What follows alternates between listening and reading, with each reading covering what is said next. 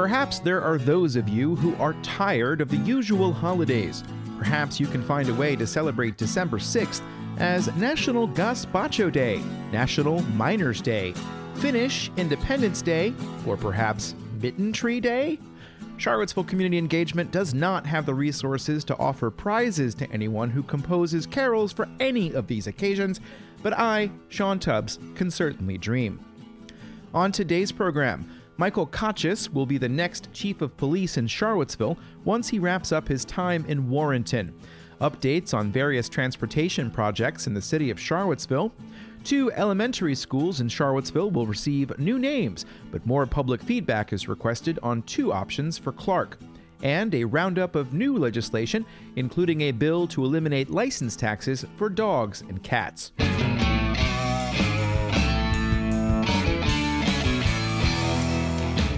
In today's first subscriber supported shoutout, an area nonprofit wants you to know about what they offer to help you learn how to preserve, protect, and appreciate trees. The Charlottesville Area Tree Stewards holds several events throughout the year, including a two part seminar on Zoom this week called Identify and Control Non Native Invasive Plants in Fall and Winter.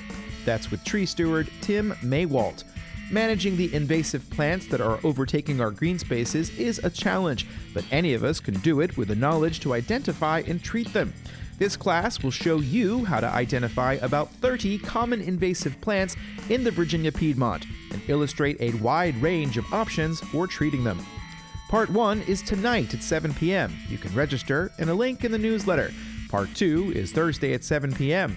There's also a walk on Saturday morning at 10 a.m. at Penn Park to illustrate the topic in real life. That's the Charlottesville Area Tree Stewards and their class this week on invasive species.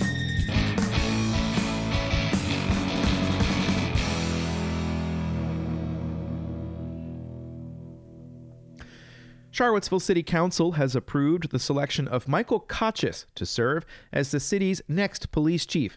Interim City Manager Michael C. Rogers made the announcement during last night's City Council meeting after explaining the process.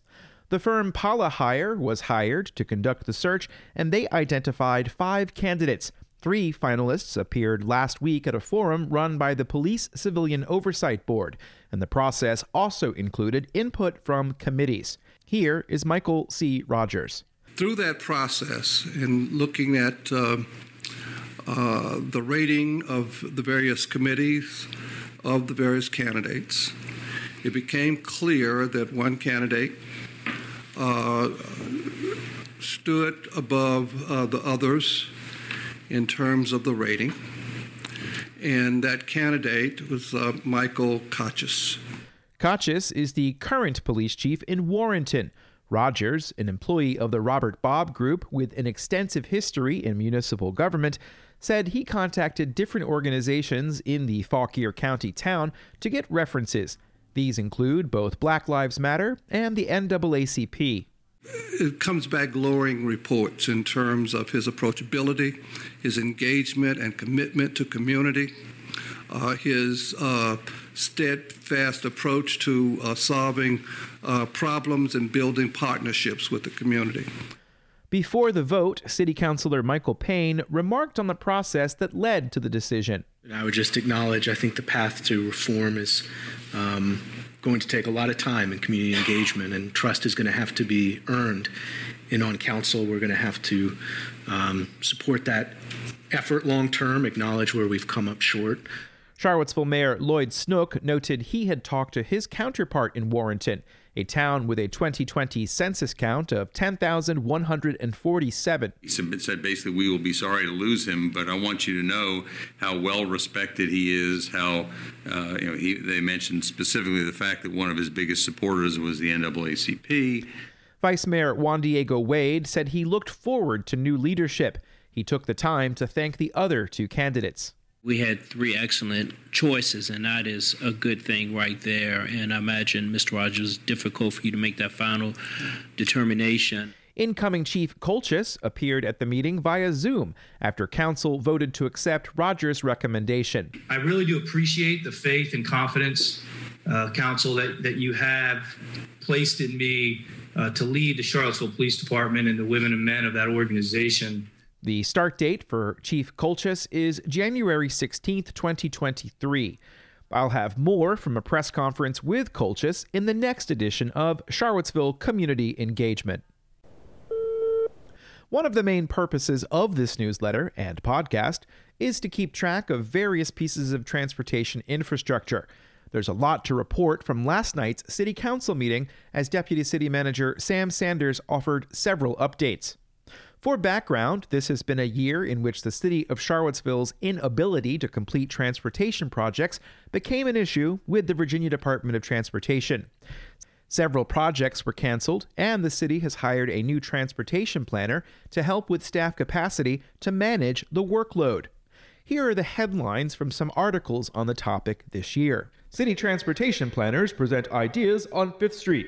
Charlottesville officials recommend steps to reboot transportation management in the city to avoid losing out on future funds. City officially cancels West Main Streetscape project. Preparations continue in Charlottesville for more to walk to school. CTB briefed on cancellation of Charlottesville Smart Scale projects, and planning continues for safety improvements on Fifth Street in Charlottesville. In April, City Council approved a rezoning in the Fry's Spring neighborhood for 170 units.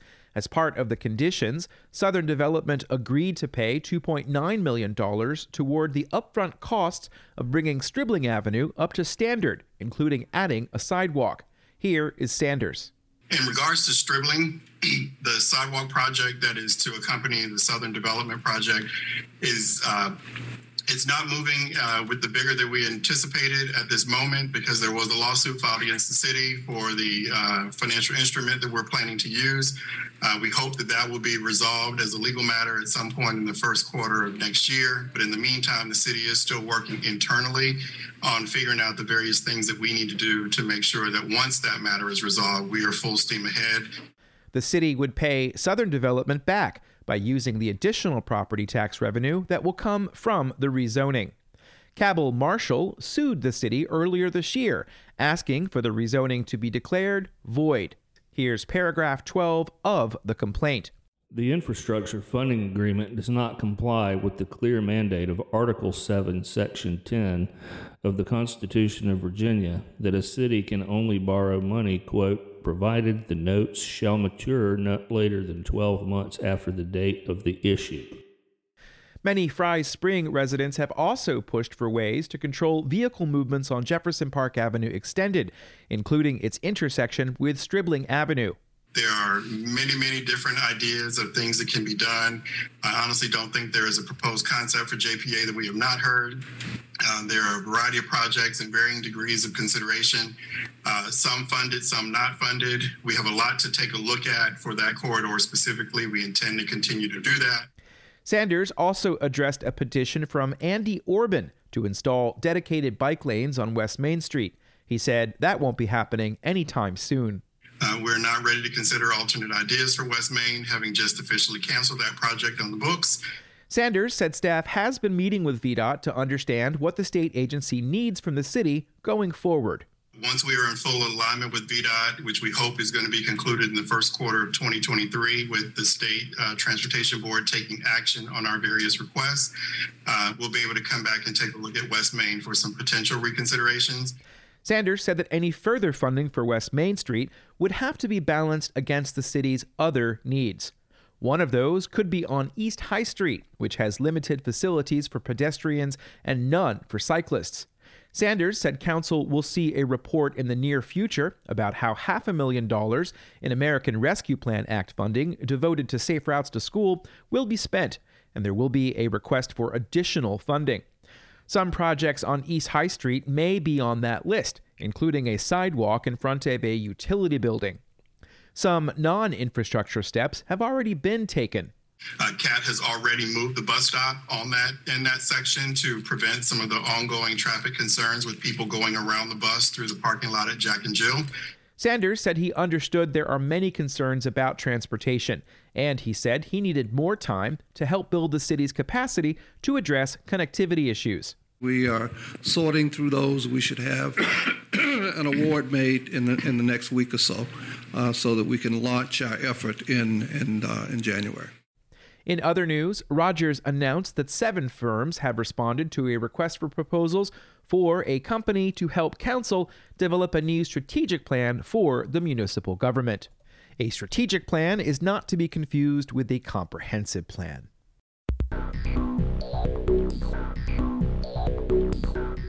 You're listening to Charlottesville Community Engagement, and in today's second Patreon fueled shout out, the Friends of Charlottesville Downtown and the Charlottesville Albemarle Convention and Visitors Bureau want you to visit the Central Place on the Downtown Mall Saturdays and Sundays in December for Magic on the Mall from noon to 4 p.m. Festive family activities include selfies with Santa on Saturdays, music on the mall at 2 p.m. on Sundays, and the Peppermint Trail, where you can find all sorts of treats. Ride the Holly Trolley or go on a magical scavenger hunt to find the elves in Cville by starting at Charlottesville Insider or downloading it online. For a list of participating businesses and locations, visit friendsofcville.org. A Charlottesville City Schools Committee is recommending that the names of two city elementary schools be changed. Here's a section from the school systems website. Although the committee considered keeping or modifying the names Venable and Clark, in the end, members decided that maintaining the original names in any way would continue to uphold the original problematic namesakes. Third and fourth graders then voted on potential names. Venable students chose Trailblazer Elementary by a wide margin, according to city schools. The name honors the Charlottesville 12 and others who fought for an equal education. It also is seen as an invitation for students to continue blazing new trails today. The vote at Clark was closer. Friendship Elementary won by a slight margin. Here's the website again. The name Friendship Elementary honors the relationships that are at the heart of a school and references the current name of Friendship Court, which anchors the school in a geographic place that is home to many Clark students. The name of Friendship Court is subject to change as part of the facility's redesign. Summit Elementary is the second place choice.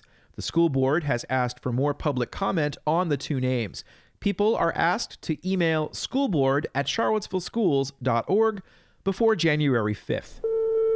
There are 70 days now until the General Assembly convenes and the pre filing of legislation continues apace. Here are several new bills.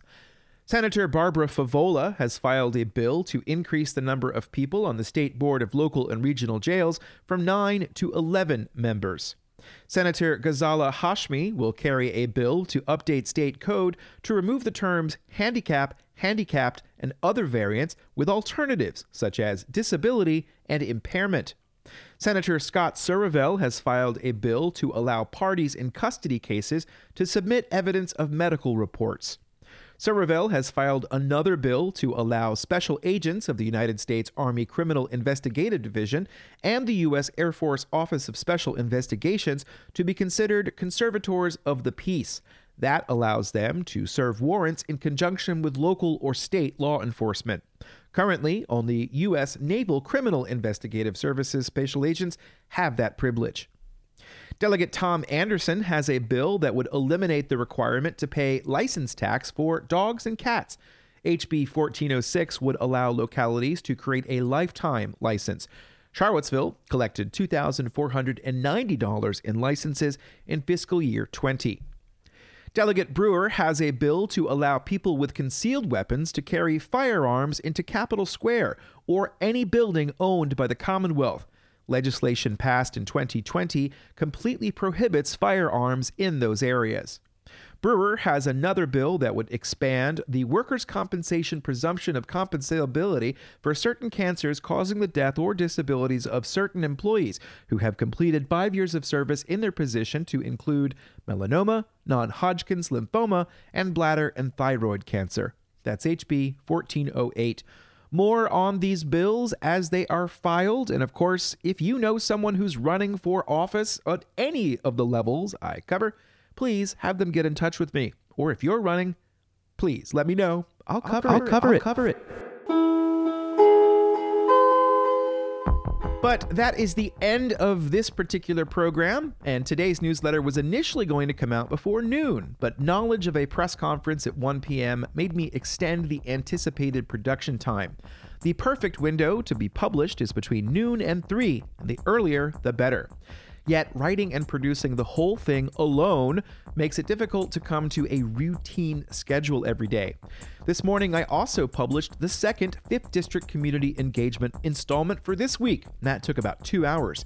There is so much I want to write about, and my hope is to continue growing the operation. Thanks today to Bree Luck and Michael Kilpatrick for their volunteer audio contributions today. My hope is to expand on that effort to feature more voices and more stories from other people. That would make the name Charlottesville Community Engagement slightly more accurate. All of this work is funded by readers and listeners, and this is the usual thank you.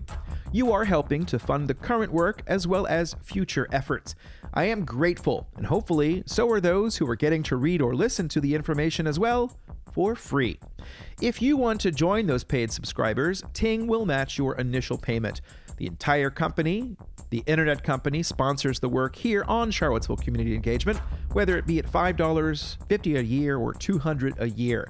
I do not have the bit of copy that tells me about how Ting will match that initial payment in front of me, but I believe off the top of my head, let me see here. Uh, if you enter the promo code community at checkout, you will get free installation, a second month for free, and a $75 gift certificate. Gosh, I got it done. Listen to that.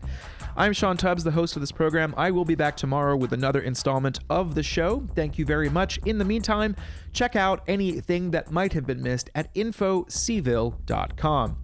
Thanks for listening.